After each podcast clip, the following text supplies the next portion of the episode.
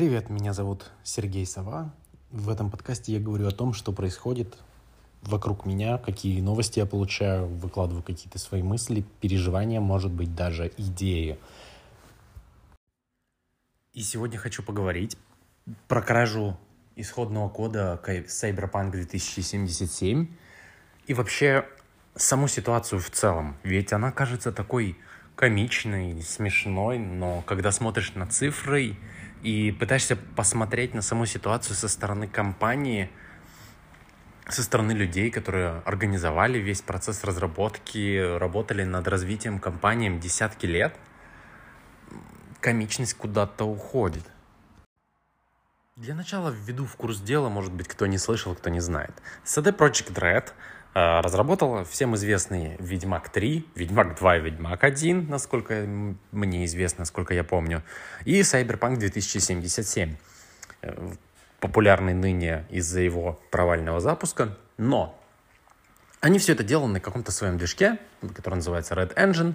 Разумеется, это все приватная разработка, никаких утечек быть не должно. Но хакеры каким-то образом украли огромное количество данных с серверов поляков и слили это куда-то в сеть. Но слили это они, видимо, в приватный доступ и решили продать. Сначала хотели выторговать денег у CD Project Red, чтобы те им заплатили. Но в итоге поляки громогласно кричали о том, что нет, мы с мошенниками переговоров не ведем, пускай выкладывают в сеть. Мошенники, недолго думая, выложили, но выложили это в виде аукциона. То есть, мол, вот, ребята, пожалуйста, купите их у нас. И что самое ужасное, минимальный ценник, который там был, это миллион долларов за эти исходники. Это был аукцион. И что самое прикольное, э, минимальный шаг аукци- в этом аукционе был в 500 тысяч долларов. То есть кто-то хотел, кто-то, кто хотел купить все исходники разом, мог заплатить там 7 миллионов долларов и сразу же выкупить все, что есть. Хм. И что самое интересное, для меня лично аукцион-то двигался. Я не особо следил, но форумная ветка не стояла на месте. И через какое-то время ветка закрывается с пометкой о том, что исходники выкуплены, но не через форум, а откуда-то извне. Да так, чтобы Второй раз эти исходники продать уже было невозможно. Суммы кажутся просто невероятными. Но это невероятные суммы для нас, для обычных людей, которые, ну я не знаю, не зарабатывают э, огромные деньги на компании, не продают миллионы копий игр и так далее. Даже те, кто продает миллионы копий игр, и, которые разработал там в один-два человека, ну, плохо представляют себе такую сумму на самом деле. Но компании, такие как, я не знаю, лейблы какие-то известные, какие-то разработчики или дистрибьюторы игр, они с такими деньгами, в принципе, общаются каждый день. И 7 миллионов — это не такая большая сумма, если уж задуматься. А, компании вроде EA Games больше вкладывают в бюджет, а, в рекламный бюджет одной игры, чем ну, то есть можно представить, что это не такая большая сумма, чтобы переживать о том, платить ее или не платить. То есть, ну, скорее всего, проще заплатить и не переживать. Но вот с другой стороны, а где гарантия, что те хакеры, которые украли огромное количество данных с серверов, помимо исходников игр, их действительно потом удалят. То есть они не будут их пытаться продать или вообще не сольют в открытый доступ. При этом и заработав как бы, и поднасолив самим разработчикам. Никаких гарантий, разумеется, быть не может. Так кто же, получается, купил? Это хороший вопрос. А, чтобы понять, зачем вообще а, покупать исходники, нужно понять, кому они могут быть полезны. Ну, если подумать объективно, попытаться, точнее, подумать объективно, ну, сделать свою игру на Red Engine ты не можешь без лицензии продавать ее. Изучать да, наверное, да. Но ради спортивного интереса что могут делать хакеры с этой информацией? Это другой вопрос. Допустим, другие хакеры. Если говорить чисто про исходники игр, наверное, информация это не очень интересное. Ну так, посмотреть, поиграться, узнать чего-то нового. Те же конкуренты проектов вряд ли смогут затащить себе какие-то технологии в свои продукты, просто посмотрев. У них достаточно ресурсов, чтобы разработать самостоятельно подобные технологии. Два все-таки слишком отличающийся движок. Возможно, выплывет, что проекты знают или используют код, который не лицензирован. Ведь пока он был приватный, не надо было никому доказывать, что вот мы используем такой код. Хотя это зависит от того, как скомпилировать итоговый движок.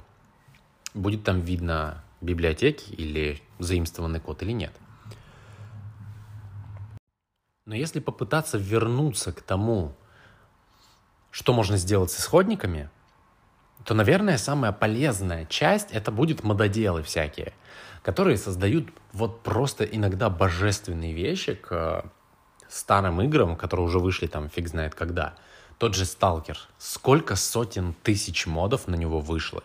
Только благодаря тому, что люди смогли сделать анпакер вот этих ресурсов или еще чего-то, и плюс кто-то даже слил исходники и движка X-Ray, насколько я помню. Блин, благодаря этому появилось огромное количество модов. То же самое с халфой. Когда слили бетку и потом слили Orange, Orange Box э, исходники, просто бомбануло количество желающих сделать какие-то свои модификации или вообще делать свои игры. Даже Black Mesa начиналась на, ну, как пользовательская модификация для э, Half-Life 2 на движке 2013 года и просто повторяла оригинальную первую часть Half-Life. Но сейчас это уже большая игра, она полностью реализует весь сюжет, я его пытаюсь пройти. Иногда, конечно, это больно, потому что все-таки это не такие усилия, которые вкладывает сюда Valve, но все же. В этом случае утечки, они даже пошли на пользу, потому что вспомнить утечку беты Half-Life, что там куча всего недоработанного было, что все, что показали на E3, это было просто, ну, позор, скажем так, а, когда оказалось, что все это фейк. В итоге игру доработали, она стала там игрой десятилетия, что ли. Это пошло на пользу, но с Сайберпанком, кажется, такое не прокатит.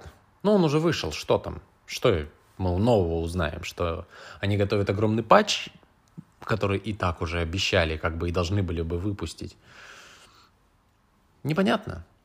Будут ли моды под Cyberpunk? Может быть. А вот под Ведьмак, я тут уверен, возможно, даже пойдет на пользу. То же самое будет, как с Half-Life. Хотелось бы. Действительно хотелось бы. Очень большая игра, большой мир и так далее. То есть сколько модов э, добавлялись в ту же Fallout. То есть это для меня на самом деле что Ведьмак, что Fallout это вот игры одного типа, одного жанра. Может быть, я ошибаюсь, но для Fallout, который четвертый, это очень просто большой мир. И оригинальные дополнения, ну, официальные дополнения, и какие-то кастомные дополнения, и сколько вообще модов и всяких плагинов и расширений туда добавили еще после релизов четвертой версии, четвертой части игры. Это, это плюс. И при этом как бы исходники-то Fallout не утекали. У Ведьмака ну, по- по-другому все пошло.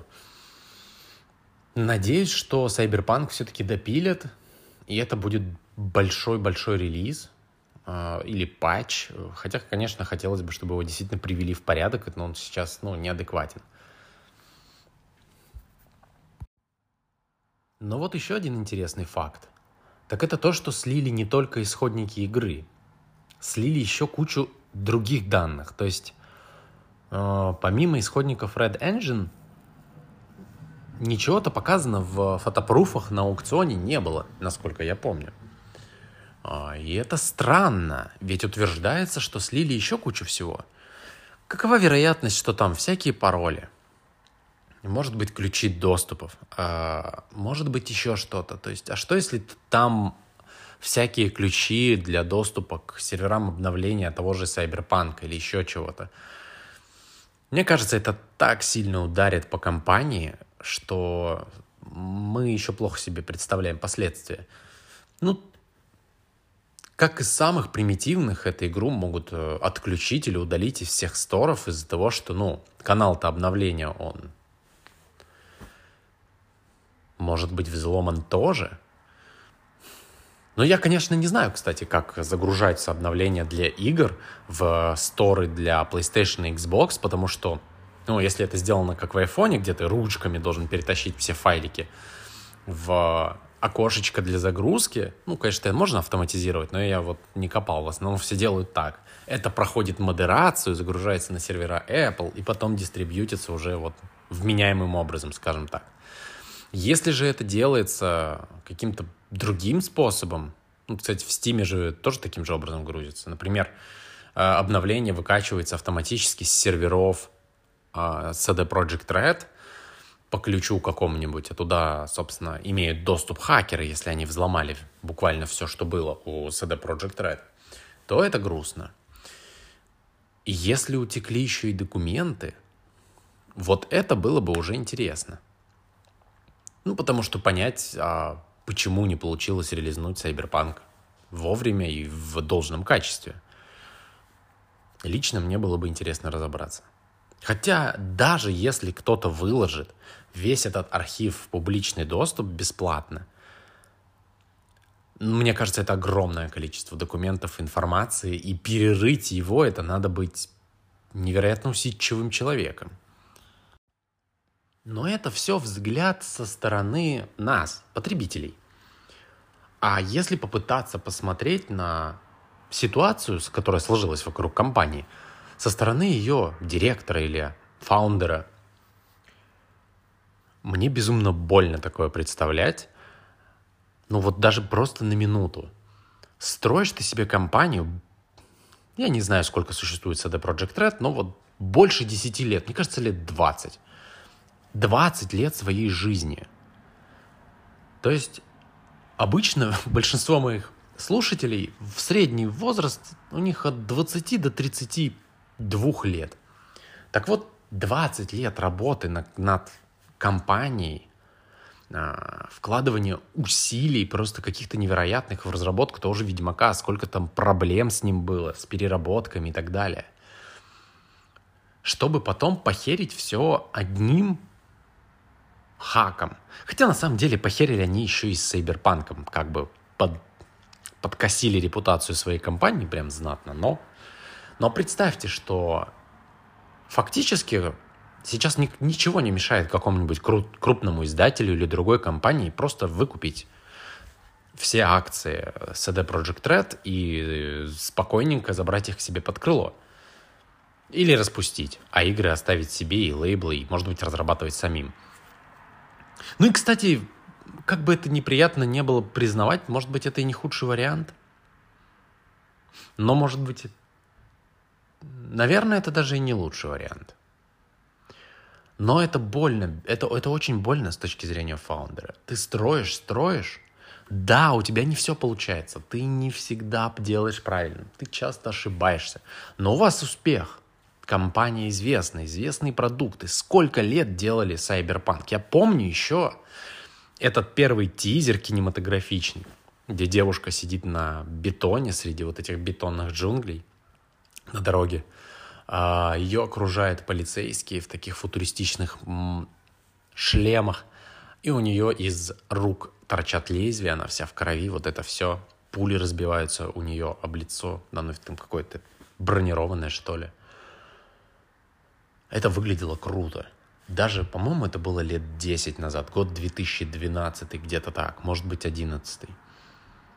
И сейчас пришел релиз, 10 лет ужасной боли, и судя по тому, что сливают кучу каких-то а, переговоров и изменения идей в процессе разработки Сайберпанка, больно было не только его ждать.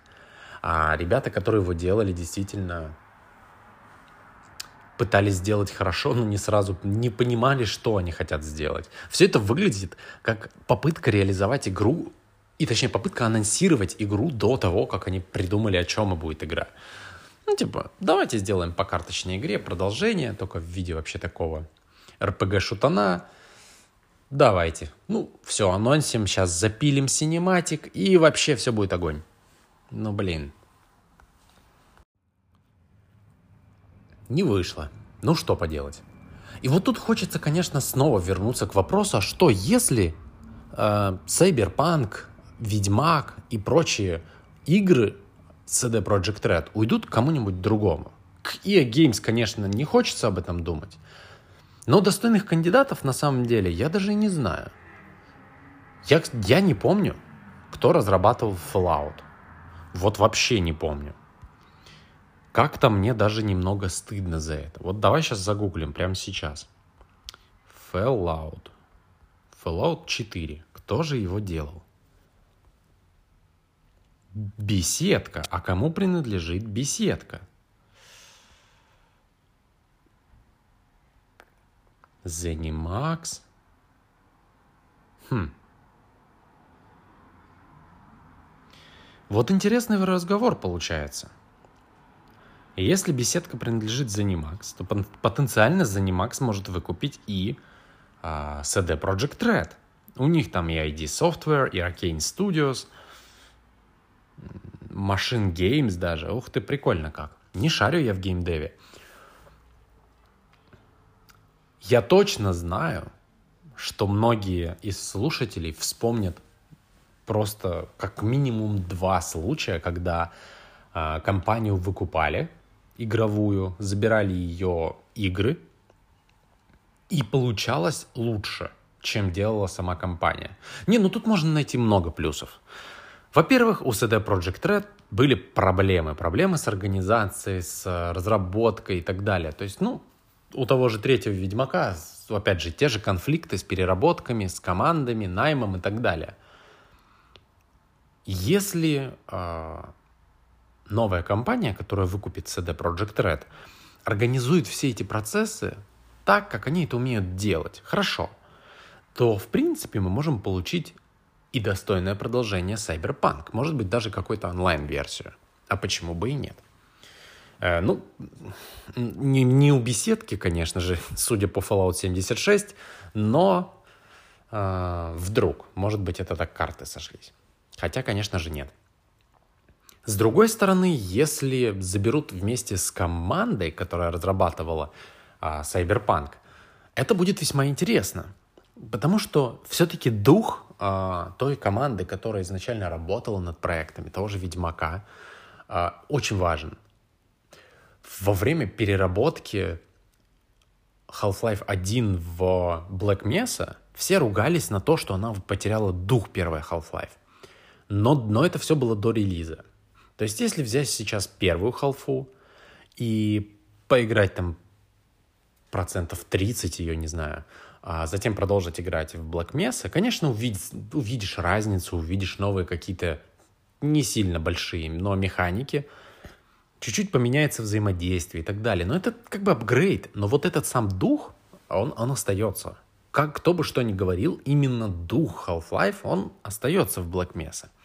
И это важно. И этот большой труд, огромный труд, который должен быть осмысленным. То есть нельзя сохранить дух, не, не вкладывая в это огромное количество усилий, как это сделала команда Black Mesa. Да, игра отличается, но дух сохранен, и это важно. Если следующую игру, допустим, по Ведьмаку четвертую будет делать новая команда, она определенно потеряет этот дух Ведьмака. Это уже будет совершенно другая игра. Но если четвертого Ведьмака будет делать в большинстве своем та же команда, но, например, под крылом большого издателя или э, более опытного руководства, может быть и получится что-то еще более гениальное, э, во что мы раньше никогда не играли. Я не играл в Cyberpunk, но судя по тому, что пишут люди, которые его там почти весь прошли по нескольку раз, это GTA. Причем вот это новенькая GTA, которая 10 лет. Тот же дух, а, те же ощущения, где-то графика просто намного хуже, где-то интересные механики. Но вот дух GTA, а, ну, вот это то, чего не хотелось бы. Мне лично хотелось бы дух, который я запомню лет на 10.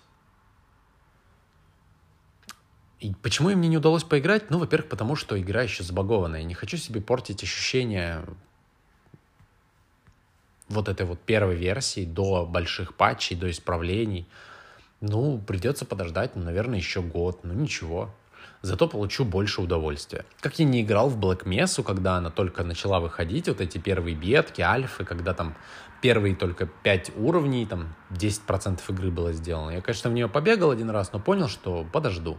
И вот прошло лет 6 ее делали, и теперь, конечно, это продукт. Я думаю, что с Сайберпанком будет примерно то же самое. Хочется вспомнить вот по поводу доработки игр после релиза Factorio. Это такой симулятор всяких схем, соединений и прочего, но в виде 2,5D. Может быть, кто-то кто это все видел. Это, грубо говоря, такой крафт от э, добычи угля до автоматизации и запуска ракеты бегаешь там человечком в 2,5D, отстраиваешь отдельные элементы, выстраиваешь автоматизацию поездов, электричества, там всего. Ее тоже делали в таком достаточно открытом процессе в общении, взаимодействия с игроками. То есть она выходила в бетках, в альфах, то есть ее можно было поиграть, то есть оплачиваешь и играешь, помогаешь разработчикам потестить. А я ее купил, точнее, я ее смотрел уже очень давно, а, ждал релиза, она релизнулась, и я в нее залип на несколько месяцев. Божественная штука. И выясняется, что команда, которая ее делала, объявляет, что, мол, мы будем ее делать только какое-то ограниченное время. Хотя, казалось бы, туда можно добавлять просто безумное количество новых механик, как в Kerbal Space Program. Но нет, в нее добавят лишь один большой, просто какой-то безумный э, DLC, и, при, и на этом все. Только там всякие фиксы, исправление безопасности, я не знаю, правда, какой, но так было объявлено. И это обидно. Kerbal Space Program, я в нее играл с самого начала, uh, как она только появилась. Была ужасная игра. Сейчас она стала, конечно, в разы интереснее и стабильнее на ней можно что-то строить. Конечно, не так, наверное, весело, когда ты строишь, оно вроде держится, но через 300 метров полета оно все взрывается. Но долететь до Марса стало возможным. Ну, как минимум для меня. То есть э, раньше, чтобы ракета вообще покинула Землю, мне надо было там потратить несколько дней реального времени на, на строительство и попытки. Сейчас это строится, ну, там, за 10 минут. На Марс приземлиться, конечно, уже проблема, но как бы она другого плана. А Factorio — это другой, э, другая песочница, другой симулятор, но не менее интересный. Если в Kerbal Space Program продолжают добавлять новый контент, и она ну, достаточно популярная, судя по Steam, то с Factorio вопрос, почему ее не делают в таком же стиле? Ну, то есть потенциально ее можно было бы делать, как тот же Майнкрафт, когда условно каждый может сделать мод и добавить какой-то контент. Ну ладно, не Майнкрафт, а тот же Sims или же а, Fallout, где есть инструменты разработчика, мастерская, какие-то сторонние плагины, официальные расширения и так далее. То есть даже если разработчики а, игры забьют на саму игру, сообщество продолжит ее развивать. Разработчикам нужно будет только там мелкие фиксы делать. И все. Почему Factorio не делают так? Наверное, слишком много усилий для этого нужно. Кто знает. Но э, если поспорить с усилиями, они обещают, что это будет огромный DLC. Просто невероятно огромный. И если действительно в этом DLC появятся пользовательские модификации, это будет одна из лучших таких э, песочниц своего рода, наверное. Cyberpunk очень хотелось бы видеть что-то подобное. То есть, ну, да, сюжетка у него есть, это хорошо, но хочется, чтобы город жил и после сюжетки. Вот то, чего мне не хватало в GTA, в в пятой, по крайней мере, единственная GTA, которую я прошел. Это вот жить после. Город не вымирает, а в нем остаются мелкие ивенты, какие-то простенькие события, но делать дальше особо нечего. То есть, да, если прошел игру и не накопил там кучу денег, не получилось самое крутейшее ограбление, то есть смысл развиваться. Но скучновато. Я не знаю, что в Cyberpunk. Очень хотелось бы, чтобы дальше, после того, как прошел сюжетку, была песочница. Может быть, город, чтобы можно было хоть ну, по минимуму развивать. Ну, потому что этого мало. Такой огромный лор, а, столько всего придумать и, и не продавать там контент, это странно. А, я слышал какие-то обещания CD Projekt о том, чтобы был а, онлайн, но в связи с такой утечкой и падением акций, подрывом репутации, я не вижу его. Но если только выкупит какая-то компания, которая будет готова вложить огромное количество усилий в новый правильный маркетинг и в, во вменяемый онлайн, а не как с Fallout 76, тогда да. А сейчас не знаю. Ну, сейчас это все просто слова. Если говорить о словах, то с, не знаю, с начала моего увлечения играми, то есть это когда я примерно окончил школу, я начал серьезно увлекаться с играми. То есть я разбирал Half-Life на части, Сталкера еще в школе. Э, я изучал Unreal Engine с его блупринтами, которые чуть позже появились очень много всего вкладывал именно в сами игры. Мне было интересно ими заниматься. И это было, я не знаю, сколько я модов написал для Майнкрафта, это только, я не знаю, мои одногруппники вспомнят. Но это было классное время. И тогда же я понял, что придумывать миры мне гораздо интереснее, чем писать код для игр. Интерфейсы, вот это все, оружие продумывать, в механике, интеллект – Оказалось, что состыковать придуманный лор — это самая интересная задача. И самая трудоемкая, наверное.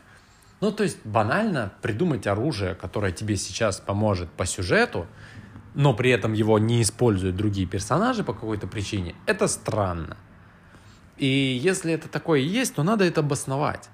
И в Half-Life 2 такого оружия достаточно много и оно отлично обосновано сюжетом, что половина того, что использует Гордон в своем арсенале, допустим, в Black Mesa или в первой Half-Life, оно сделано в лаборатории.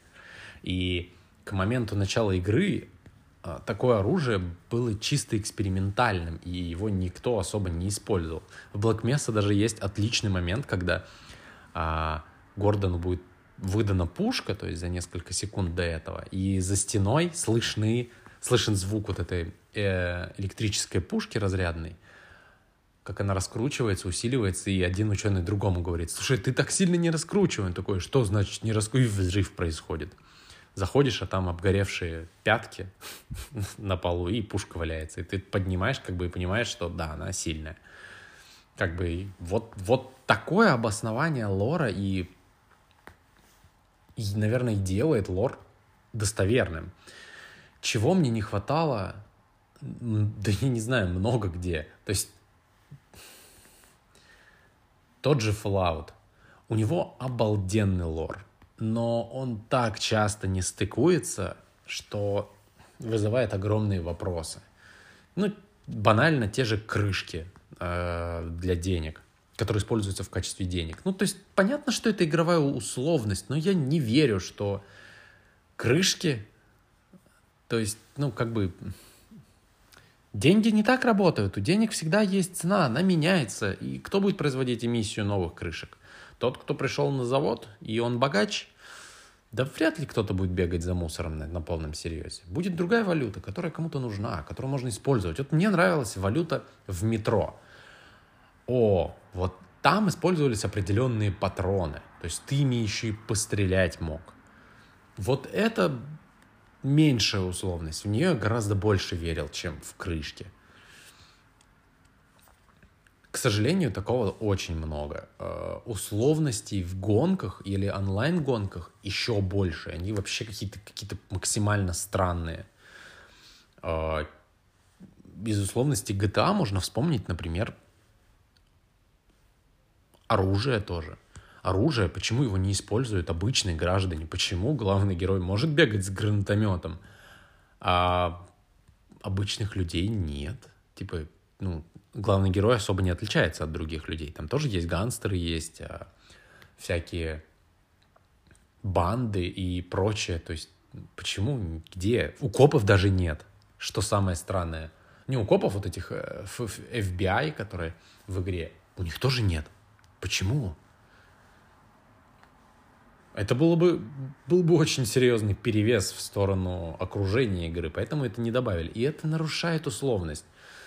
Та же фигня с детьми. Ну, по законам и как бы этически наличие детей в играх, в которых можно убить кого угодно, э, несколько странно.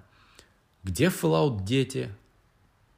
Они есть только в убежищах, а на улице их нет. Это, в принципе, достаточно хорошее объяснение. Ну, то есть, э, дети сидят, рождаются в убежищах до тех пор, пока не вырастут, как нам показали в начале игры – они, ну, как бы, не выходят в пустоши. Там как бы и взрослые не все выходят, но окей. Но рейдеры, как они рождаются? Откуда они там появляются? Они же, ну, не вымерли все за столько лет. Раз нам сказали, что в убежищах живут люди, а как они рождаются, живут и умирают. То есть это несколько поколений прошло. Ну, как минимум одно. А рейдеры достаточно молодые на улицах. Есть. А дети где? В GTA тоже вопрос. А, как бы детские площадки есть. Даже иногда игрушки видны. А детей нет. Автобусы есть. Э, детские вот эти желтые большие. А, правда, не используются. Есть гипотеза о том, что детей не пускают туда, но она так как-то вяленькая, нигде в игре не обосновывается. То ли дело Half-Life 2. Да, я фанат этой игры, уж сорян. А, я не помню, что, кстати, в Ведьмаке с детьми. Но в Half-Life они это очень просто обосновали. Причем прям в лоре игры не надо нигде копать. Они... Сценаристы вплели в сюжет Half-Life 2 информацию о том, как работают, э, работает отсутствие детей. Комбайны, поселившись на Земле, включили некое поле, которое подавляет развитие и репродукцию видов. То есть дети, ну, просто не могут размножаться никаким образом. Не происходит зачатие. То есть мы обосновываем ограничения сюжетно. И вот это то, чего нужно делать, когда ты думаешь о лоре – Блин, вот это то, чего мне не хватает почти во всех играх. И я очень боюсь, что в Cyberpunk 2077 в этом огромном лоре я увижу огромное количество несостыковок и отсутствие объяснений почти всего. О, я, я дико боюсь этого, потому что, ну, как бы, я думал о том и строил даже свой лор, подобно тому, какой есть Cyberpunk. Дико обрадовался, что уже это кто-то сделал, что проработала э, такой огромный мир команда, которая гораздо умнее, чем я. И будет очень грустно осознать, что даже такая огромная команда не справилась с э, проработкой внушительного лора, глубокого. Конечно, тут можно все списать на, ну не все, ну какую-то часть ошибок и несостыковок списать на сроки, на проблемы с э, управлением, разработкой и так далее, со сдачей, например, того же материала. Ну потому что игру допилить не успели, а проработать глубокий лор, я думаю, там еще сложнее. Это был подкаст под куполом. Здесь я хочу выкладывать всякие мысли, которые не буду обрабатывать, не буду нарезать, не буду проговаривать по 10 раз, а лишь буду выкидывать прям как есть.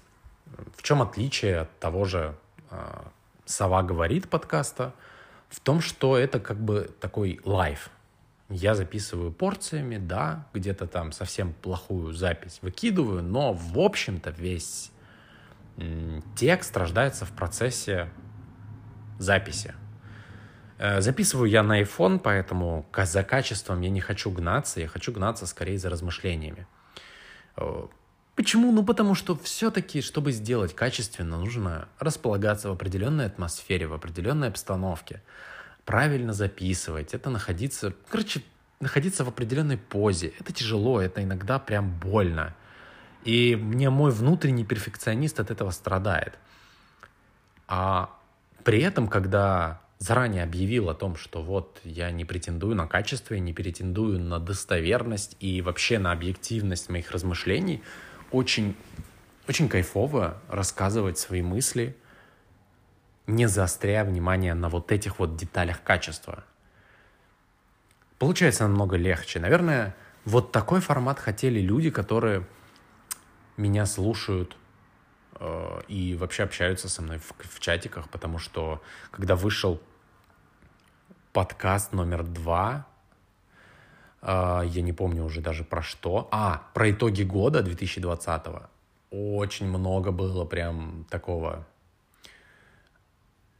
не хейта, не скажу хейта, вот критики скорее, э, причем заслуженные критики к тому, что вышло, потому что оно получилось такое слишком выточенное, вызубренное. Не совсем тот формат, который, наверное, даже я сам бы хотел. Но мне хотелось выпустить в срок, я это сделал и разочаровался, наверное, в результате. Сам формат немного неправильный был, потому что я сначала пишу текст, я сначала собрал новости, которые меня интересовали, которые я мог как-то развернуть. Проговорил их в виде черновика, вытащил из э, голоса текст и отправил редактору. С редактором получился замес. В том плане, что правок было очень много, и это был достаточно академический текст. А, наверное, в виде статьи такой редактура была бы идеальна. Ну, потому что там красивые фразы, которые можно перечитывать несколько раз, но скорее в голове. Я не имею такого опыта, чтобы произносить такие фразы красиво и правильно, расставляя эмоциональные какие-то ударения. Ну, не эмоциональные, но понятно. И получилось слишком вызубрено. У меня все же больше получается, когда я говорю на каких-то эмоциях, на чем, о чем я переживаю, о чем я больше думаю. Надеюсь, этот формат подкаст под куполом зайдет лучше. А называется он так, потому что это все-таки под моим персональным куполом а, личного субъективного взгляда на мир. То есть я фильтрую информацию, которая мне не нравится, как и все, а, и принимаю больше, ну, ближе к себе факты, которые мне больше нравятся. Это, в принципе, все делают. А объективно смотреть на мир сложно, если вообще возможно – Поэтому я надеюсь, что критика, которая будет э, в адрес этого выпуска, она поможет мне говорить еще более открыто, более искренне, и, возможно, я буду просто больше тренироваться, чтобы сразу говорить более приятно, интересно и без вот этих вот еще более, более, более и прочее. Спасибо за внимание. Я не знал, сколько будет идти этот подкаст. Я увидел новость в чате для совят о том, что вот, ребята, CD Project Red, проблема, аукцион. И мне захотелось выговориться, порассуждать. Я постараюсь сделать такие рассуждения как можно чаще. Не знаю, будет ли продолжаться «Сова говорит», но очень хотелось бы, но это должен быть, по моему мнению, более взрослый подкаст, более объективный. То есть я не хочу в «Сова говорит» нести а, чисто субъективную точку зрения. То есть это не должны быть рассуждения, типа «я не знаю, правильно ли делать так». А здесь, наверное, все эти рассуждения и хотел бы оставить. Доброй ночи.